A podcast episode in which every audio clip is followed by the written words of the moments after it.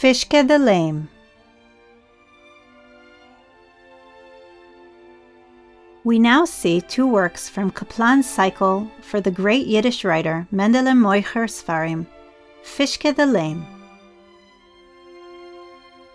With a twisted and humorous plot, the book is famous for its string of strange and unusual characters, personalities that resembled the diverse human mosaic of the 18th century Jewish community. Perhaps as a sign of mourning, the demise of the communal lifestyle of the shtetl, Kaplan creates his series as engravings that closely resemble tombstones found in old Jewish cemeteries of Eastern Europe.